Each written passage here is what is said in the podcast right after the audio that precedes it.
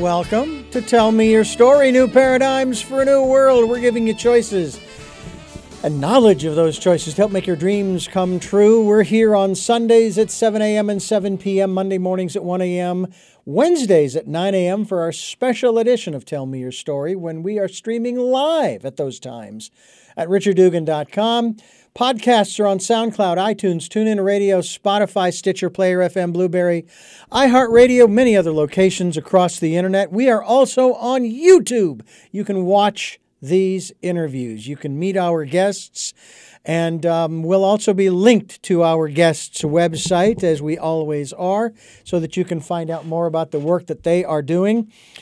We also encourage you to participate in the Decade of Perfect Vision. For those of you maybe joining us for the first time, wondering, well, what's that?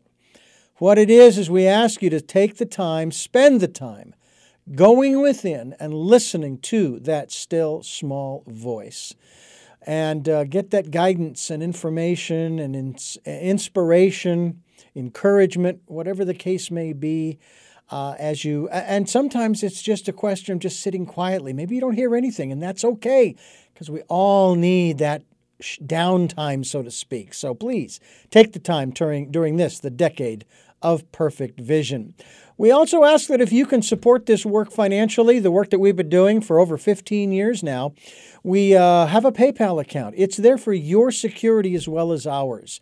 So, um, whatever you can afford, and we'll take energetic support as well. Uh, you know, it's not that we're picky, uh, or it's not that we're not picky.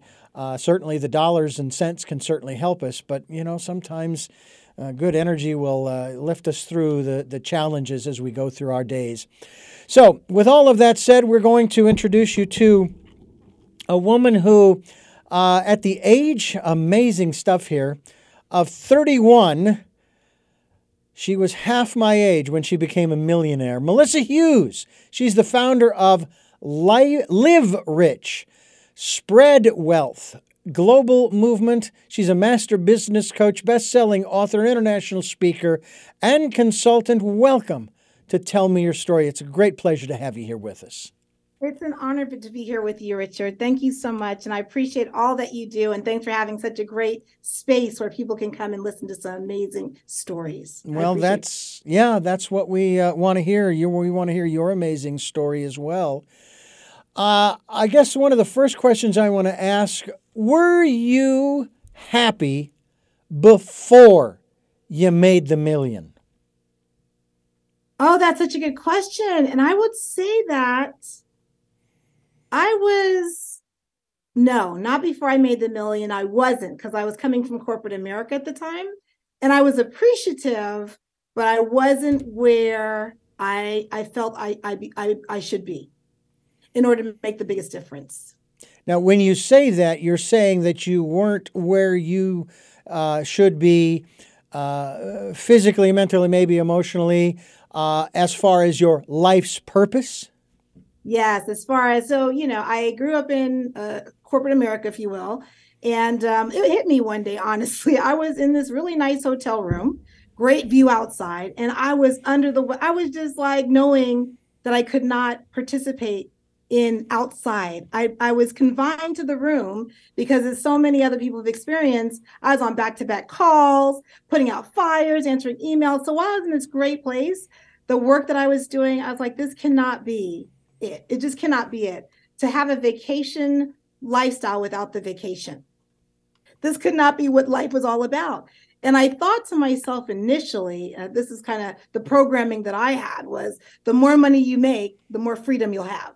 Mm. And the experience that I had within corporate at that time is it was the exact opposite. Like every increase, every bonus, it was like those handcuffs were tightening and tightening. And, um, you know, I wasn't really fulfilled. My career dictated my life. So the more money that I made, I had less time to be with the people that I loved and also lesser time for myself. It ended up being very stressful, very frustrating, and unfulfilling. And I was miserable. But at the end of the day, Richard, I was too ashamed to admit it. My family were are immigrants. Mm-hmm. They came here from Jamaica. So oh, I was okay. living the American dream. I should be I should be grateful. I tell myself. I mean, I got a lot of skills, I got awards and recognition, but deep down inside, I just knew there should be more. And at times, that little voice, that little voice would tell me, "There's more. Mm-hmm. There's another way." But you know, I was so focused on all those facts. mm-hmm. Get the education, get married, you know, get the job, you know, all these things, the white picket fence. Um, and I would just end up feeling like, you know what? I understand that this is the blueprint and these are the facts, but then there came a time where I chose to listen to the little voice. I listened to it. And I said, you know what? I don't know what this other way is, but I am determined to find out what that is. And I, I decided to do that. And I, from then on, I started investing in myself. I started working with some coaches, joining some masterminds. I had a lot of introspection um, because I was going against the grade, if you will. It was you know, you're like, why are you leaving that good job to start your own business? And so, as a result of making those sacrifices and changing the direction, now I have a business that a life that dictates my business, as opposed to the business dictating my life. Now I get to be with the people that I love, that I get to hang out and I cherish, and have time for myself, as opposed to having no time with the people that I love and I'm not overwhelmed and stressed anymore. I'm actually living a life that I didn't I knew existed, but but I got everything that I wanted and more that I couldn't even imagine. Mm-hmm. So I'm not saying my story is unique because I know that there's a lot of people working, they have their money, maybe even making a lot of money, but they're not able to have to experience life to the fullest. Or many people doing great things in the world, but they also have to make sure they feed their souls too. Um, but I feel like all of us have this little voice, and some of us have ignored it to the detriment of our life, our careers, our health, and our relationships. So I believe, and I love what you entered with with the you know uh, perfect vision. I believe that when we listen to the little voice inside of us that we all have access to, that that's when real living can begin. When we trust ourselves to yes, think about you know be guided not just by the facts, but also by, I'd say, our intuition, life is better, business is more profitable, and legacy is lasting. Because I know for a fact, Richard, I would not be here with you if I did not listen to that little voice. Hmm. Well, you know, it's interesting too how the free enterprise and capitalists, capital, capital, uh, I can't think of the right word here, capital, um, capitalist system tend to create um, myths about what is really important. Right. And we have corporations, we have individuals who are in those corporations across this country, if not around the world. And the bottom line is, for them, is the bottom line. Right. And I sit here and I think, and I put this question to you you you were able to um, become a millionaire by the age of 31. Now, first of all, I want to ask: Was that strictly, let's just say, in cash, or was that a, um, you were a millionaire uh, with uh, uh, uh, a bank account and other assets in terms of a business that you were running that was a, that was assessed at a certain level? Um, it was definitely um, a combination of real estate, of my business, as well as money in the bank. So it was the whole combination. Okay. Um, and so that's what really put me in the millionaire status at that time. Uh, the revenues were there and all that. However, you asked me if I was happy when I would before then. I will tell you, not only was I, I was happy in the sense that that was the first brick and mortar business that I ever had and I was working a lot, but I felt so satisfied. I was, I, I, felt like, I felt like, okay, all my hard work now will amount to something. Whereas I was always, I was never afraid of hard work, but I realized that when I was in corporate, uh, the the rewards and all this like that were limited. I felt like freedom would be able to bust out of that and create my own way, and I saw that that was possible. But I will also say that that first business took me through the most spiritual. I knew God before. Mm. that business i think that's when my my full spirituality was birthed through being a business owner in my first in my first company that i actually created mm. um, and so i remember a time where uh, so yes millionaire by 31 however i'm not saying that it was like easy street right. it was that i was i had the opportunity to listen to my intuition and i followed that And what that looked like also was there was a time where I didn't even know if I could pay a payroll. Mm. I was on a Thursday. I remember it like it was yesterday. It was so long ago. And um, I, at that time, it was new to me. I said, you know what? I would rather die than look people in the face and tell them that I cannot pay them for the work that they already did and they already have family and responsibilities. This is their work that they were using to put bread on the table. Yeah. And um, and that night, I was in a different state than my family at the time. And that night, my mom called me. I, I wouldn't say it was serendipitous, it was pretty divine. So much so, she understood I was in a really dark place. And mm. she called my grandmother in Jamaica. And those two women stayed on the phone with me that night. And um, that morning, when I was walking to my business, there was a gentleman there that was there to pay for his wife to be to have a membership, mm. which covered not only the pay rest of the payroll that I was short, but also gave me enough money for supplies. And I will tell you, I used to be this type A, I can do it, I can do it, I can do it, like run up the hill. If there's a problem, let me just get with strength. you know, I can do all those yeah. things. But in that moment, I was all I almost didn't even make it to the next day. So in that moment, I knew that this was a God thing. Mm. And that supported me. So I was like, I knew now to get out of the way sometimes and to be a better listener. yeah, that's important too, uh, to be the listener. We're talking with Melissa Hughes. She is a, a philanthropist. Uh, your website, is that uh, melissahughes.com? Yes, it is melissahughes.com. Then we'll be linked to that website so people can find out more about you and the work that you are doing as we continue here on Tell Me Your Story. I'm Richard Dugan, your host, and it's really a pleasure to have Melissa Hughes with us to talk about this concept of philanthropy when it comes to supporting people and their dreams. And uh, I know that it's it's focused on entrepreneurs in particular. Um, we have seen some incredible, just absolutely over the top generosity over the years. Uh, some stories that we've seen, whether it's around the holidays or otherwise, where um, there is somebody who is standing there watching what's going on and saying, you know what, I think uh, maybe in this case, uh, as as you've talked, I'm being led to do this. I'm being led to help this person in some fashion. And it's not that there are strings attached. I, I love the television program Undercover Boss. Yes, now, that's very entertaining. I could never do that because I, I, don't work in a large company where I could go undercover. It, it, that you know, it's we just don't have the staff to you know to do that.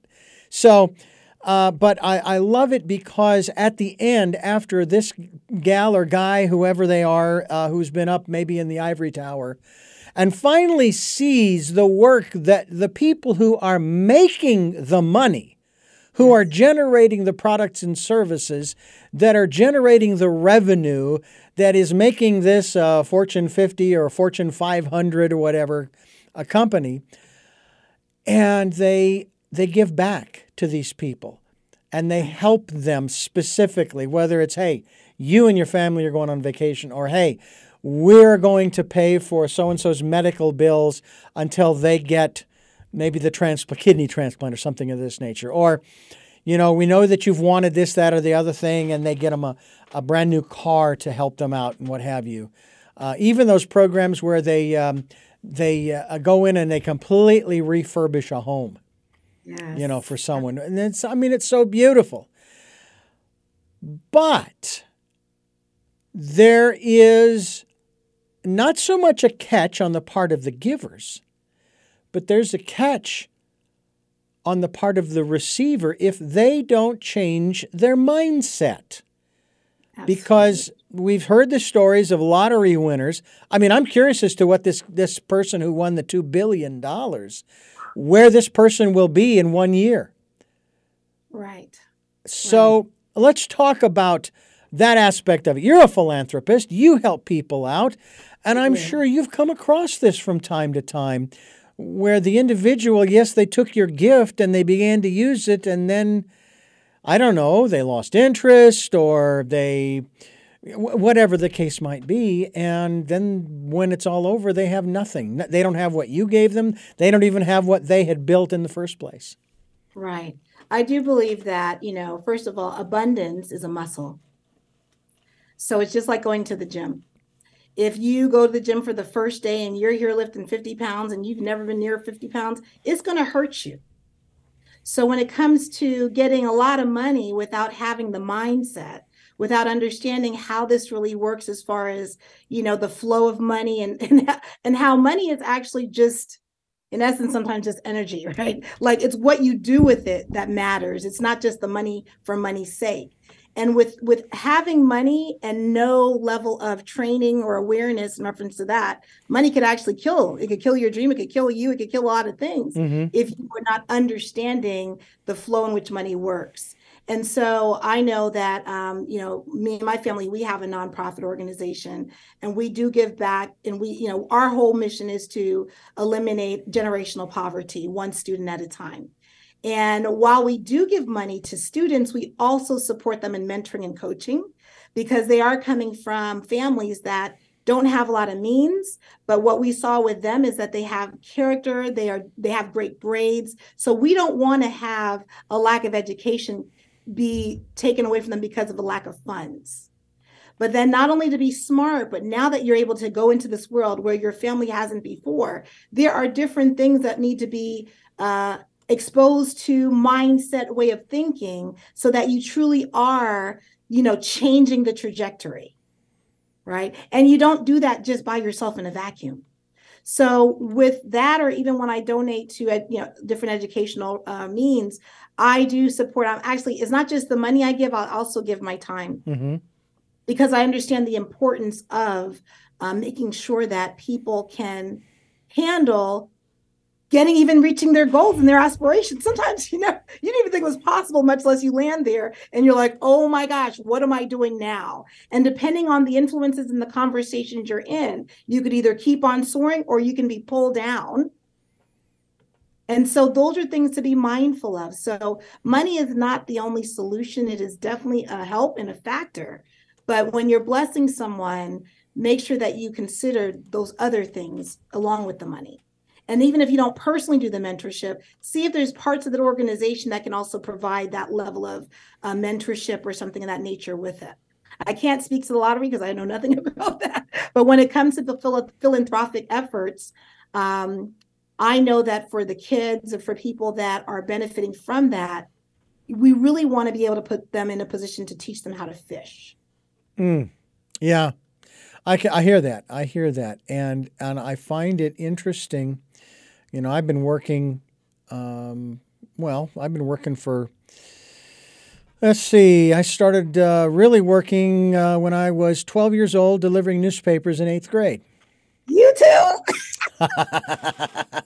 I will tell you, if it still existed in the form that it did back then, I kid you not, I would go back and do it again. I was scared. I was. It was early in the dark. I was afraid of dogs. my, my dad would be looking at me from the window. He said I was so scared. I did the paper route, but that dark, the nighttime got me in the morning. oh, well, uh, my first route. Great work ethic, though. Yeah, great well, my first route was around my neighborhood where I grew up, and I dealt with dogs and and so forth and so on. And it was uh, every morning. It was it was dark and everything because I was delivering at that time the morning paper. Yes. Then I got into high school my freshman year, and I said I'm going to switch over to the evening paper. However, they still delivered the Sunday morning paper. Uh, there was no, uh, there was the Arizona Republic and the Phoenix Gazette. The Gazette did not have a Sunday edition, okay. so I still had to get up on Sunday mornings. Uh, but it was it was not only the freedom of bicycling through the apartment complexes, and it, there were times I had a hundred customers. Wow. Yeah. And I could throw the paper up to the third floor or down to the first floor. There was there were some apartment complexes that were split level. Yes. And I might circle the pool, tossing because I knew exactly where. And I remember once I tossed one paper up, it went the front door was open and it went in and landed on the customer's lap. Oh wow. and he awesome. said, "Now that's what I call service." it's absolutely. You know, I'm thinking, yeah, that's what I call um, maybe not such a great but he didn't mind it, so it was fine. But it was then the people that I met Yes. And the conversations that I might have with them, you know, that kind of thing. So that job probably opened the door. And I won multiple awards for subscription sales. I, I don't know how many times I went to Disneyland. That's you know, awesome. So I had a great time. So that's one job I would go back to if it weren't for this job that I love even more, you know, because I'm kind and I don't have to deliver newspapers, but I get to I get to go into the guests' world. It's like to me, it's like opening up a Christmas present Yes. Yes. and going yes. into a world that I've never been in before and learning things that I've never learned before. And uh, the world that we are into today is the world of Melissa Hughes, philanthropist. MelissaHughes.com is the website. She uh, uh, definitely is a mentor. She is there to coach and support and encourage uh, both nationally and internationally. Uh, and of course, we encourage you to go to that website as we continue here on Tell Me Your Story. I'm Richard Dugan, your host, and um, I, I have to ask you if when people find out about your level of wealth, uh, do do people hit you up? I mean, hey, you know, not I don't mean twenty bucks, but I've got this great idea, Melissa, and I can I share it with you because. I mean, you know, because I'd love for you to come in, go in on it because it would really, it, it would really take off, kind of thing. You ever you get that often? I have had that before, and I think that I had that when I was a little bit um, less mature about the, the the path that led me to be a millionaire. Mm-hmm. Um, I I believe that there was a point in time. I think uh, business ownership, a lot of it is you get the best out of it when you do personal development. Um, the way that I became a millionaire is because I had the tools. I had the. I was groomed to be a a, a giver. Mm-hmm. So out of my level and, and my heightened ability to be of service, that's really how I was able to make the money. I wasn't setting out to be a millionaire. Right. I was setting out to be a value to the community. As a result, I became a millionaire. But I will tell you, I didn't think I was worthy of the money. oh wow. Right. That's that's huge. That really is. That's, very huge for me. Uh, I didn't think I was I, I was groomed as a giver and as a people pleaser. So now I have this money, and if you had an idea or I felt that there was something I could do, it wasn't mine anyway. You know, like I would definitely be more um, giving and things of that nature. And uh, what I realized is that there has to be healthy boundaries in all that all things right because Mhm. if i gave it all away and i had nothing for my legacy and things of that nature fortunately at that time i did not have legacy specific per se um uh you know that wouldn't be good for anyone either because i really want to do good in the world and i need to be able to be sustained in that doing that so when i was younger in wealth i i that's kind of how i felt and it showed up in uh, throwing a lot of money away at ideas and things of that nature as I got more mature in um, my responsibilities in the world, as well as with my clients, and also with what I really want to do in the world for more philan- philanthropic endeavors, I had to be more. Um, I, in my company, we pick where we're going to donate Mhm. every year annually. Um, not only that from a financial perspective, but before the pandemic, I adopted an all girl public school in the city of Detroit. And I would go there and mentor and coach them once a month. And so I so my my philanthropic efforts are not only financially, but it's also mentorship in those ways. The little girls, they can't, they'll never be able to at that time pay for my coaching, but that's where I would freely give because I know it all starts with the kids. Mhm. Um, and so, yeah, now it's not that easy to do that. I will say, um, I've just grown up more and i'm more mature with how I decide to contribute and donate. Um, and the great ideas, uh, you know, I, if there's, I do have a sister. She just won uh, a reality TV show, and it was called The Billion Dollar Idea on Fox Business Network. Oh wow. she will she will attribute a lot of that for me being her older sister. So yeah i will take ideas and i will be able to support people with it but i'm not as accessible from that perspective anymore. And that I understand, and I, I can only imagine what uh, people like uh, Jeff Bezos or Elon Musk uh, or some of the other millionaire billionaires uh, across the uh, across the country uh, deal with as well, including lottery winners who win $2 billion. Yes. You know, yes. It's like, I want to hide. I'm going to bury this in the ground. Exactly. I'm not going to tell you where. Uh, it's not going to be like that guy who passed away and he had, uh, what was it, that treasure chest and he had a map and clues and everything. Right, right. Yeah, no, it's not going to be that. I didn't hear. Yeah, No, no. Not that way, no. At the same time, for example, I've been doing this for 43 years.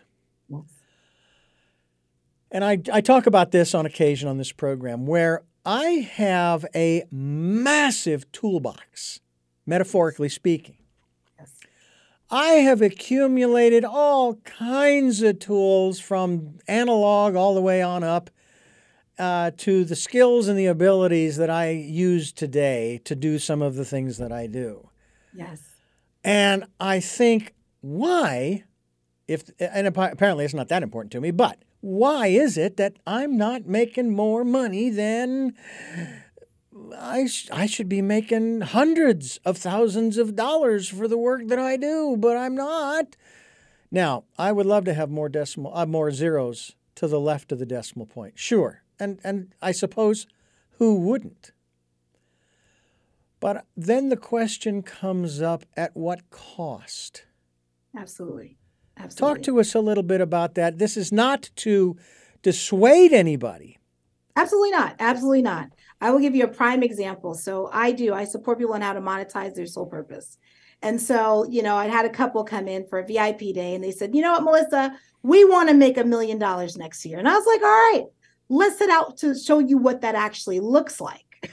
right. And they were not, they were probably about 350 at the time. Right. And so I said, all right, here is the plan. And they said, you know what? we're okay if we make a half a million dollars next year because they still want to spend time with the grandchildren. They still wanted to be able to take their vacations. They still want to be able to take care of themselves. Uh, you know, money money is fine, but you know what? If your health isn't fine, you're not wealthy. No matter how much money you have. Absolutely, absolutely. So, so you want to be. So I'm just saying, as a prime example, is you know when you're looking to make lots of money, it is okay to say you can be both and i think a lot of people say either or Yeah. either i make a lot of money at the cost of everything else or i'm i am this homebody or i love my family i have all these high values so therefore i don't want money because money is the root of all evil Yeah. and I say, well, you know what? Let's think of another way of thinking of this. Let's look at both and. How can you be good? Do the things that you value with the people that you most do the things that you value with the people you value and be able to be profitable and successful and build legacy so that you're making more money than your your life can can spend, Yeah. right? Yeah. And so why don't we look at both and? And yes, is it more of a you do work a little bit more because your intentions are different, Sure. but but your life is richer. And actually you'll see the richness is not only because of the monetization, but it's rich because you're fully present for the people that you love. You get to be happy about the little things. You find joy and gratitude in the simple things Yeah. and you see your team differently because they're people and they have families and you're you're vested in you know their success as well and so um, you know money is not everything now can i say that because i have money well no because when i was in corporate i had money then too but guess what? I, I worked harder in corporate than i did in my own business. And it doesn't mean that i work uh, like I, I don't work i do but it's a different energy that i'm bringing to the table. And you're talking about having all this knowledge. Well the thing about that is you got to know how to package it. Like, like like going to the Mm. like i have also just like you a lot of knowledge but i said you know what?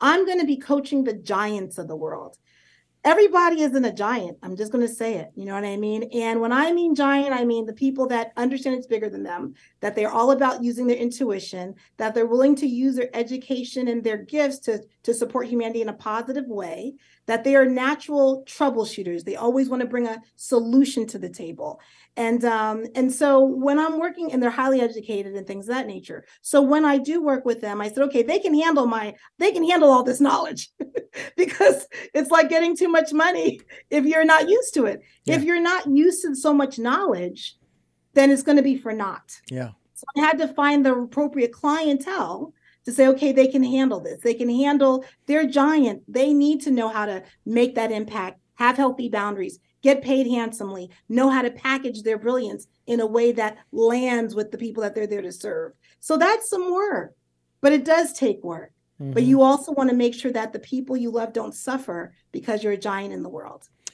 MelissaHughes.com is the website. Melissa Hughes is my guest, and you are listening to Tell Me Your Story. I'm Richard Dugan, your host, and uh, uh, we're talking not just about money. We're talking about abundance. We're talking about prosperity in all its forms. I worked for a, uh, a, Christian radio station back in the 80s and early 90s, in the heyday of televangelism. And we all know what that was all about money. I mean, the, the, the, the dark side of it, shall we say, was it was all about the money. And it was so disheartening on my part. Um, maybe it was part of the reason why I didn't, as I put it, I didn't toe the party line. You know, my, my boss said uh, when I moved on to other things that I was a casualty of Christian radio. Uh, I was curious. Uh, I uh, studied all of the different philosophies. I actually became a Baha'i for about a year and a half.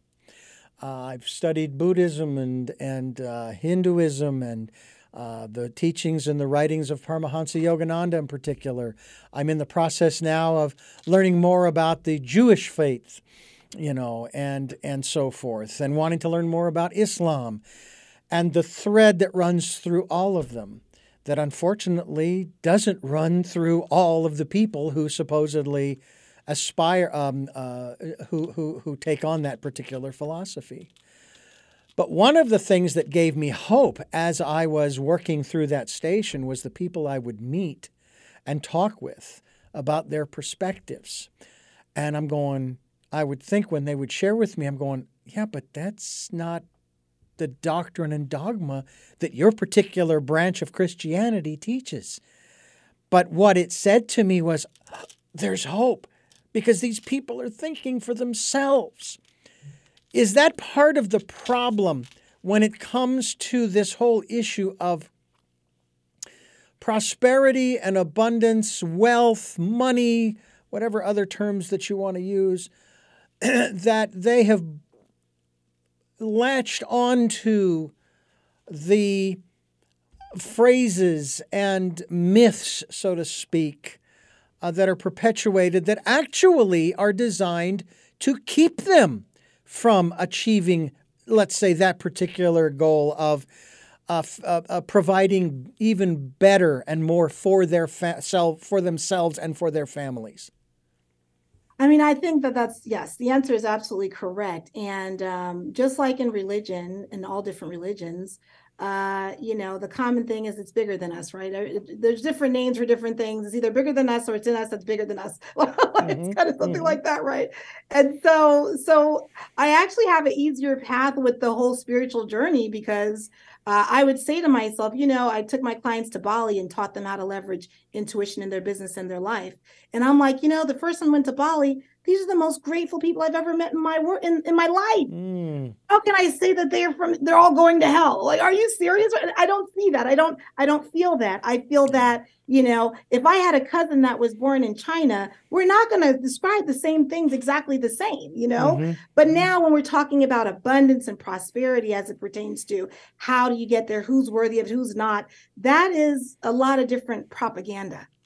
And I feel like, you know, even when I go to co- when we go to college and we get education, we're trained to be really great employees, even if it's an MBA. Yeah, yeah. we're trained to be really. But as far as now, they're just now putting entrepreneurship in schools in the last ten years. I mean, that's crazy. Yeah. And so there are mindsets that are, you know, oh well, money is the root of all evil, or you know work harder to you gotta you know when you're in corporate and you're working 50 60 hours and you're like oh my gosh how could i possibly work for myself? I'm gonna have to work 80 hours a week. But that's not true. Yeah. Yeah. So there's a lot of assumptions and myths. I believe abundance is our birthright. Now how do we get to the get to that point is a journey that's different for all of us but it is available. If you have people that were born here, didn't have anything, We're born in different countries, come here, create something in other countries as well, or people that had funds and then they were able to, their next generation was able to stand on their shoulders to create something different, bigger and better. Well, we the commonality is that all those folks were human. Leg up or leg down, it is possible. But it does take work and it does take work ethic and it does take creativity and it does take you know, trusting yourself in some decisions that are against the grain. Mm-hmm. Um, and it also takes you knowing that, you know what, you're more than enough. Yeah. that, That's a hard one for a lot of people to accept is that they are more than enough and uh, that they can do uh, anything they want. I used to ask this question at the end of the program uh, to our guest. I, I, would have three questions. I will have three questions for you, but not this one. But the question that I used to ask was, uh, and and you can answer this question if you'd like. How powerful are we, Melissa? We are super like crazy powerful. However, if someone has our minds, we're not as powerful. Yeah. So that's why we have to own our minds and our thinking and know that the facts can be the facts, but check in with yourself you know, because there's been a lot of times in history where the facts were laid out, but people still felt that ah, something's just not right about that. And if you look in history, they were the game changers. They were the heroes and the heroines. So be mindful of the fact that oh yes, abundance is your birthright and you can accomplish whatever you set out your mind to. Now don't own the the time frame, own the process don't own the results, own the process because a lot of people they look at all they want is the results. Yeah. And they don't commit to the process. Yeah. There's a beautiful there's well there's a beautiful saying that I uh, quote from time to time.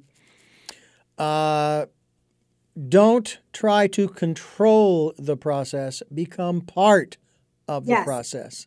Yes. Absolutely, absolutely. Yeah. And yeah, it's when you try to control it that things can go wrong. I'm not saying that because I read a book about it. right, right. Uh, from personal experience, I'm sure, as as I have done the same.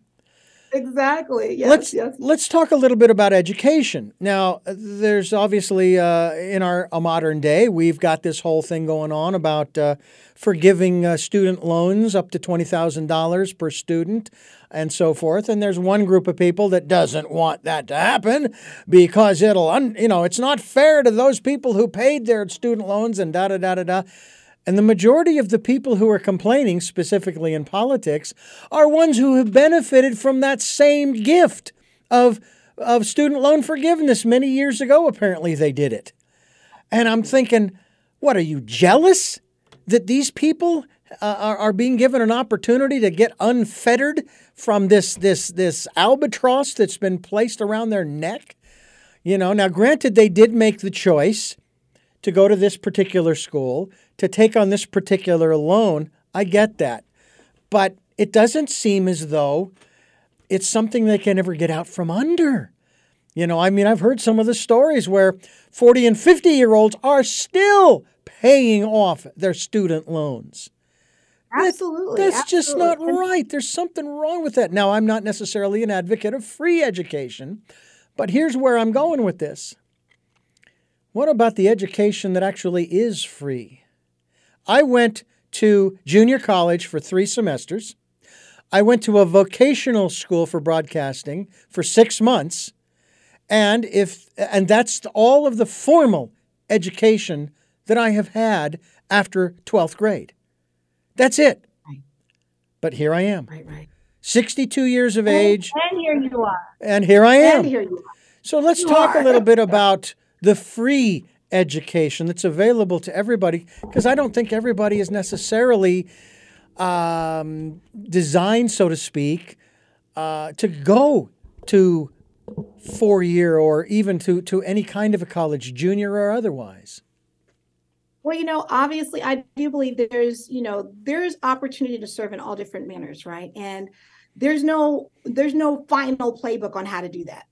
Everyone needs to follow their own path, and there's no there's not a right or wrong. All I would say is be the best at whatever you do, whatever that is. Be the best do better than you did yesterday each and every day Mm. because you know there are a lot of people that have these degrees and they can't get a job Yeah. they're stuck like Chuck with an education that their their job can't even begin to pay for that degree Yeah. so there's a lot of different things that happen with education and i'm just saying do the best that you can with what you have the only thing that I see about a degree is, and it can be done in different ways because people go to the military, they go, I say there's, it's good to know that you can start something and finish something. So more than the degree, I don't really care if it's in basketball, it can be like, did you finish what you started? You know, Yeah. like, like, and, and oftentimes why do people not finish it? Because they feel like th- they lose interest. They feel like, oh, this is, I'm, I'm just not cut out for this. So don't be discouraged. Find the thing that's there for you and be okay with exploring what that is. I mean, a lot of times back in the day, all they talked about was teachers, lawyers, doctors, you know, firemen, policemen. They were traditional roles, if you will. If you look at the world today, so many roles are not what I was told that were my options when I started in school. So that's why everything is not uh, only only that four year degree. And even if you have a four year degree, you still have to keep on learning. It's not one and done. Yeah. So take advantage of the opportunities in life, follow what you want to do, and be the best. You know, that's how you are able to monetize in the best way. Bring your very best to each opportunity, and doors will open because that's the mindset that you had going in. The mindset is is is enormous, and I had um, I had an opportunity back back in the '80s uh, to take on a different mindset, and I didn't because my boss at the time, the general manager of the station, he lived by the law of diminishing returns. Don't put out any more than you expect to get back, and I just couldn't do that. I just, I just, it didn't make any sense. If I'm going to be of service to people, and this, this, these were ministers and pastors and lay people who had these programs on the on the station, and they had these little projects that they wanted to do. And I had a rate, but they couldn't afford that rate. I mean, these were small, small time folks, you know. And I thought, you know what? It's going to be better for me if I do the little projects for what I can get than not to do the projects at all. Because it isn't just about the money, it's about the experience and it's about helping these people to put out a message that they believe in, whether I believe in it or not. The content's irrelevant. Okay, that's none of my business what the content is. If if somebody cannot understand what they're saying through the modality that they're using, then their message is for naught. So I took yeah. So I took on those projects, and I still do that to this day. Although uh, I remember, and I still remember the very first time that I uh, went to someone back then, and they asked me what my rate was, and I kind of, it's um, you know, waiting for them to say, no, I don't want to do it. Um, and they, okay, sure, no problem. Um, really, really, wow, okay, great, you know, and and I, I got over that that mental hurdle of you know what? It's okay to ask. If they say no you can still negotiate. There's no you know nothing is set in stone you know Right. Yeah. so um, exchange Yes. an important issue because when I would hire people and then I would say, oh, hey, by the way, uh, could you please clean the bathroom? You guys don't pay me enough to do that. Uh, but that was in the job description when you were hired. right. Right. Right. Right. Right. and I remember a news story back then on ABC News. Uh, it was about Motorola. This was back in the 80s. And Motorola was laying off around a thousand people because they'd done an audit and found that there was about a million dollars worth of materials missing. Hmm. And so they laid all these people off. They weren't necessarily accusing them, but karma being what it is, um, I wouldn't be surprised if some of the folks that were laid off weren't responsible by basically saying, look, they don't pay me uh, enough, so I'm going to take this and I'm going to take the stapler and I'm going to take that and the other thing. And I, I thought, first of all, what a shame, you know, that they that was their mindset. But the other thing too that struck me, Melissa, was this: how many of those people hated their jobs?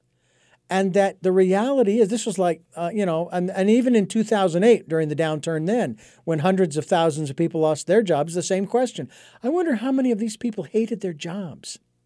But then shortly after all of that happened entrepreneurism began to explode across this country. Um, mindset. It, it really seems like um, and i know there's the catchphrase mindfulness kind of being in the moment kind of thing. Talk to us about that as part of the training that you share with the folks that you work with. Sure. So um, when it comes to mindset and being mindful, uh, it's really like so. If I so I support people in being able to monetize their soul purpose. The nature of what I do, the nature of my business uh, I have to be in full integrity, right? Like so, period. So, so I call. I say I work for the boss of all bosses. So I say I work for God, right? Because I feel like sure. God is like if you were ever working for someone and they were a great boss, what do they do if the customers are taken care of and the money's coming to the company? What do they do? They say, "Hey, Richard, what can I do for you? you? Need some time off? What can I do?" Like they just make sure you're okay, right? And so when it comes to having the right mindset, it has to be steeped from a place of abundance because mm-hmm. if it's not you're going to block your own blessings unbeknownst to you. Now, it's so there's a distinction between having healthy boundaries and and being in a place of abundance. Abundance doesn't mean that you have everybody walk over you. Abundance means that things are possible. That there is a way to create abundance in this world and also be um, be be willing to expand abundance and mindset goes i need to my clients i support them in expansion for example i had a client and she said you know what?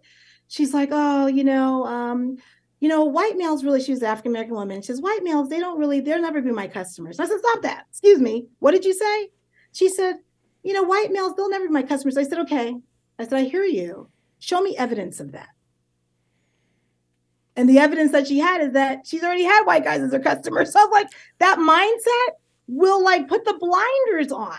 Yeah. You know, it's like if you if you're not open to the possibility, or people say in business, they say, oh, well, nobody's buying. Nobody's buying these days, right? And so, okay, well, let's look at what that looks like. So, what did you do? What did you do in the last what did you do last week to get customers? Oh, well, you know, I had a customer, I had a friend come into town and we okay, that's fine. What did you do this last month to get customers? And when you look at look, when you look at the behavior, when they have a mindset that nobody's buying, I had a client and she is in Puerto Rico, and she says, "Oh well, I don't really do business in the summertime because nobody's buying." Mm-hmm. I said, mm-hmm. "Pause."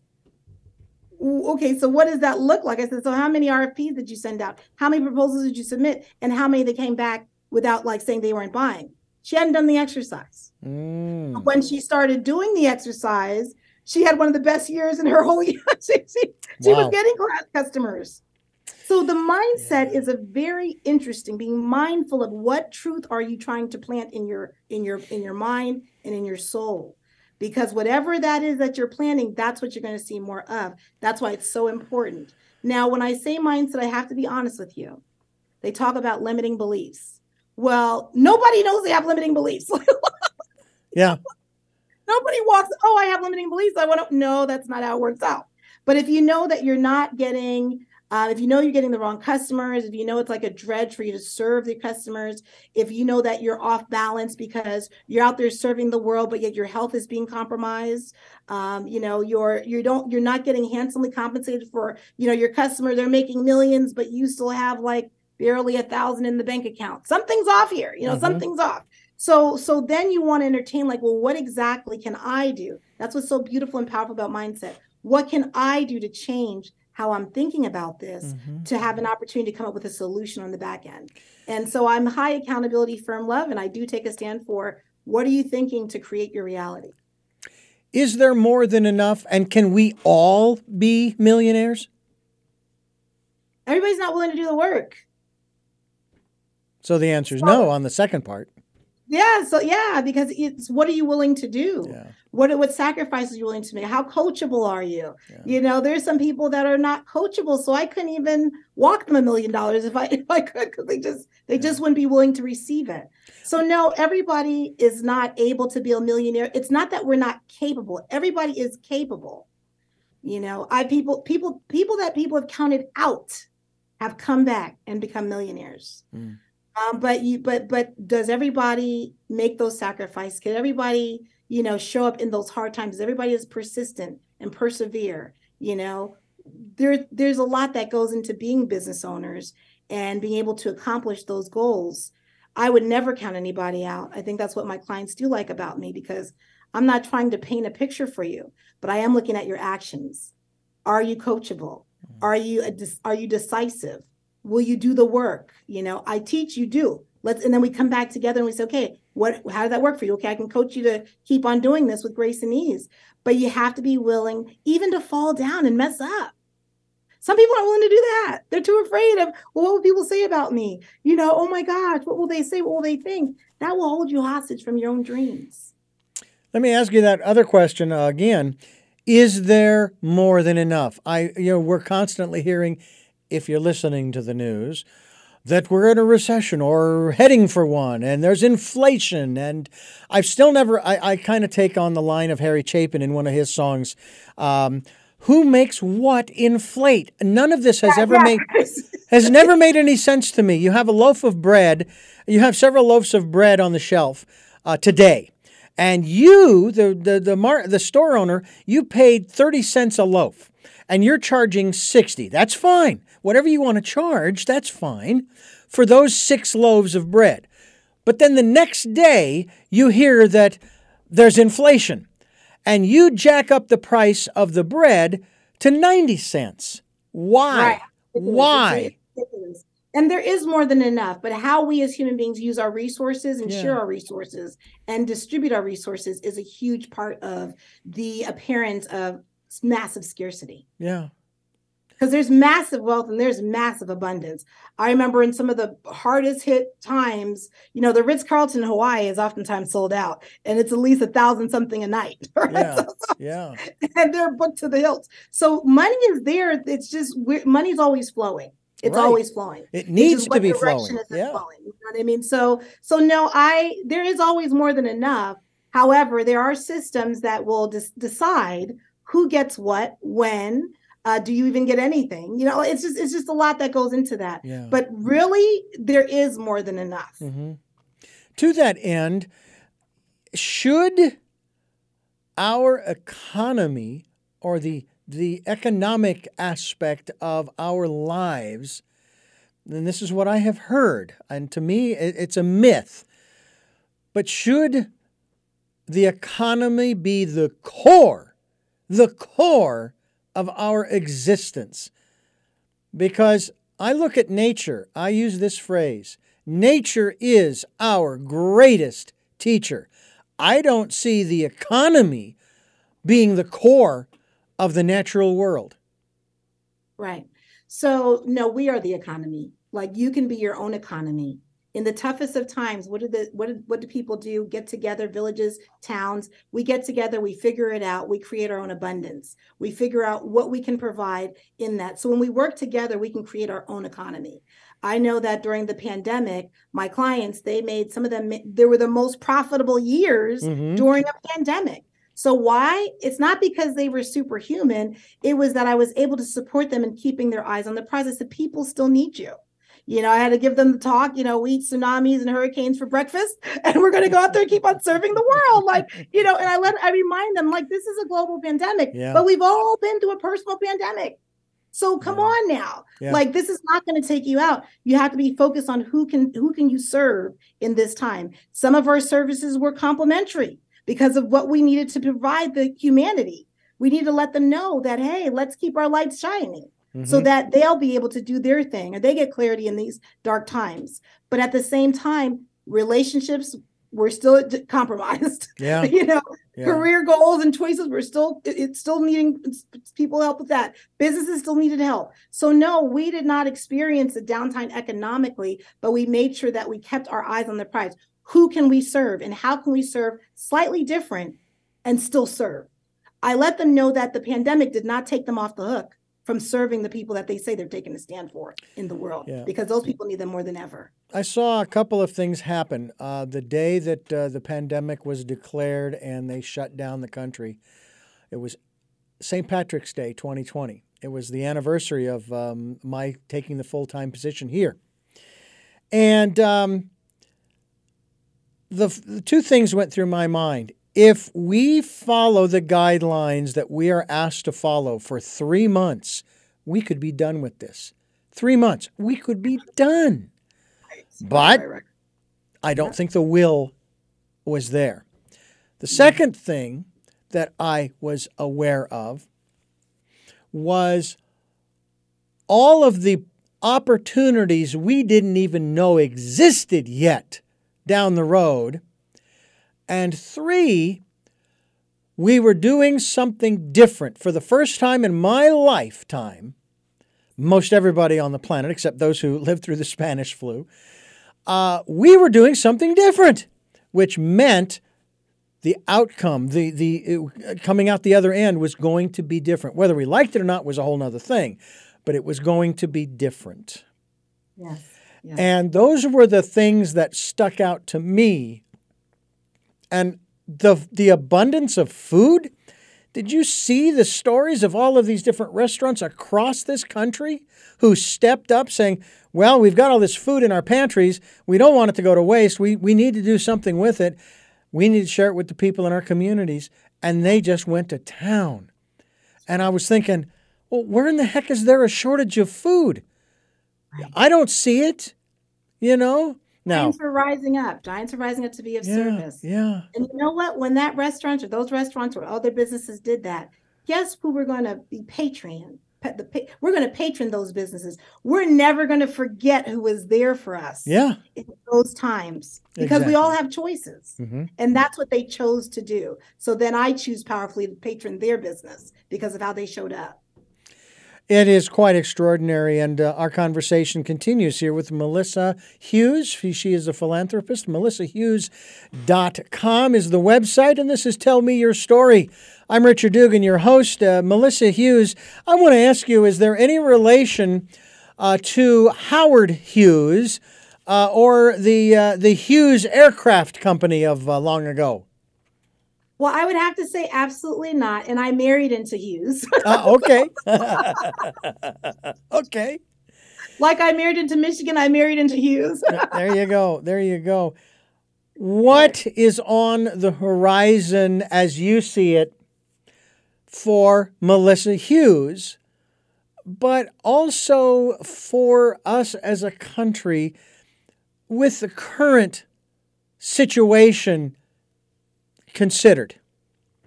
Right. And so, what's up for me in relation to the country? As I say, I try to support giants and equip giants.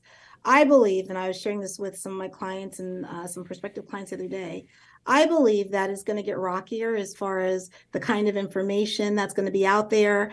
I believe that um, there's going to be still more discord and dissent um, that's going to be out there as well. And so it's going to force us to choose um, how we want to live our life. It's going to force us to really check in with ourselves to get the true guidance. And so that is why in this season, I'm on, I am taking a stand to teach entrepreneurs and business leaders how to leverage their intuition in addition to the facts so that they can choose powerfully in times of uncertainty without second guessing themselves. I feel like that is something, you know, everybody has it. So it's not unique to one person over another.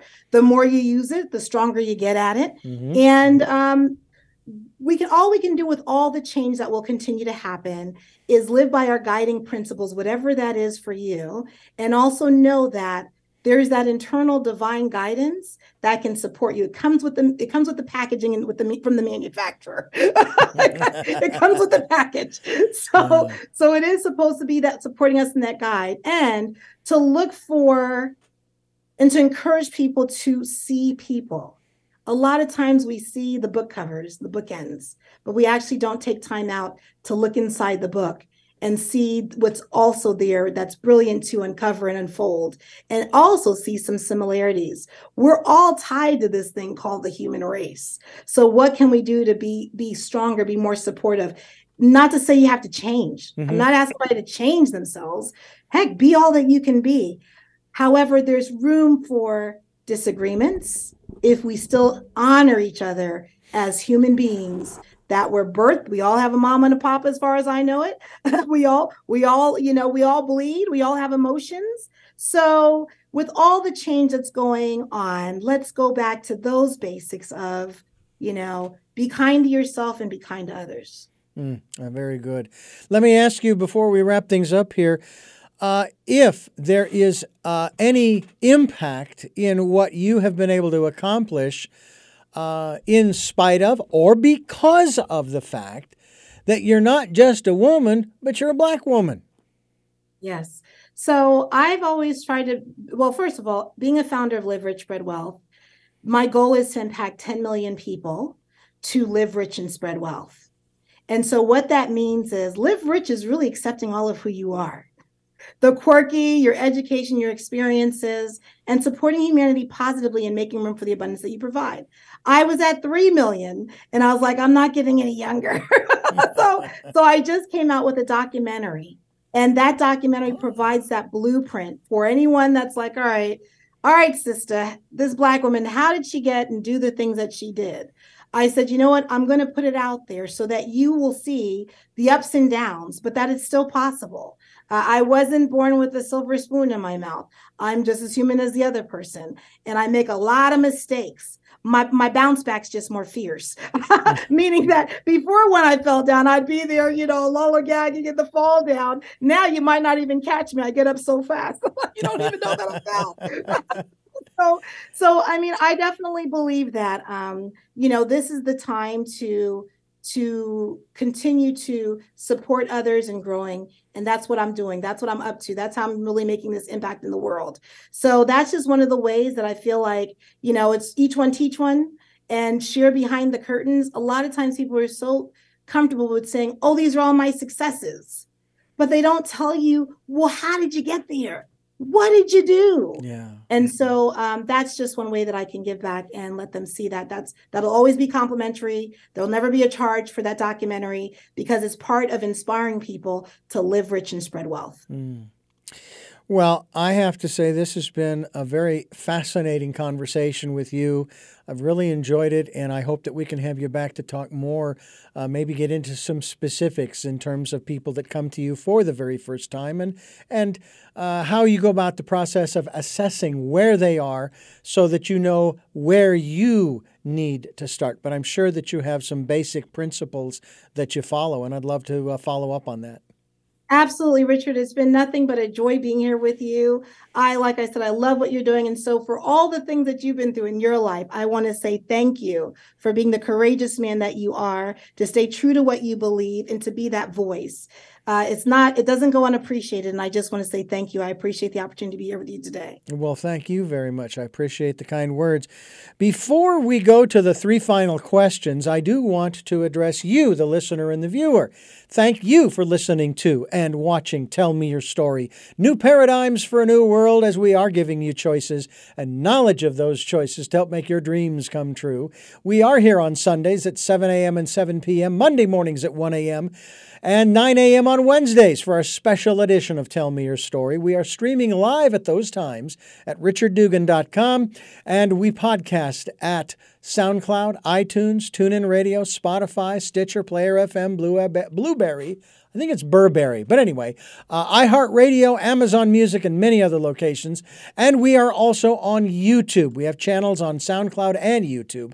We hope that you will subscribe. We hope that you will uh, allow yourself to be notified every time a new interview is posted so that you can continue your, uh, your education. I consider uh, that I'm getting an education as well as getting therapy at the same time. These programs have been therapy for me uh, since I've been doing these 43 years ago, and even more so nowadays to, to better understand myself and to better understand ways of serving the people around me better, uh, as well as taking care of myself. We have to take care of self as well. So uh, don't neglect self. I'm not talking about narcissism here. I'm talking about taking care.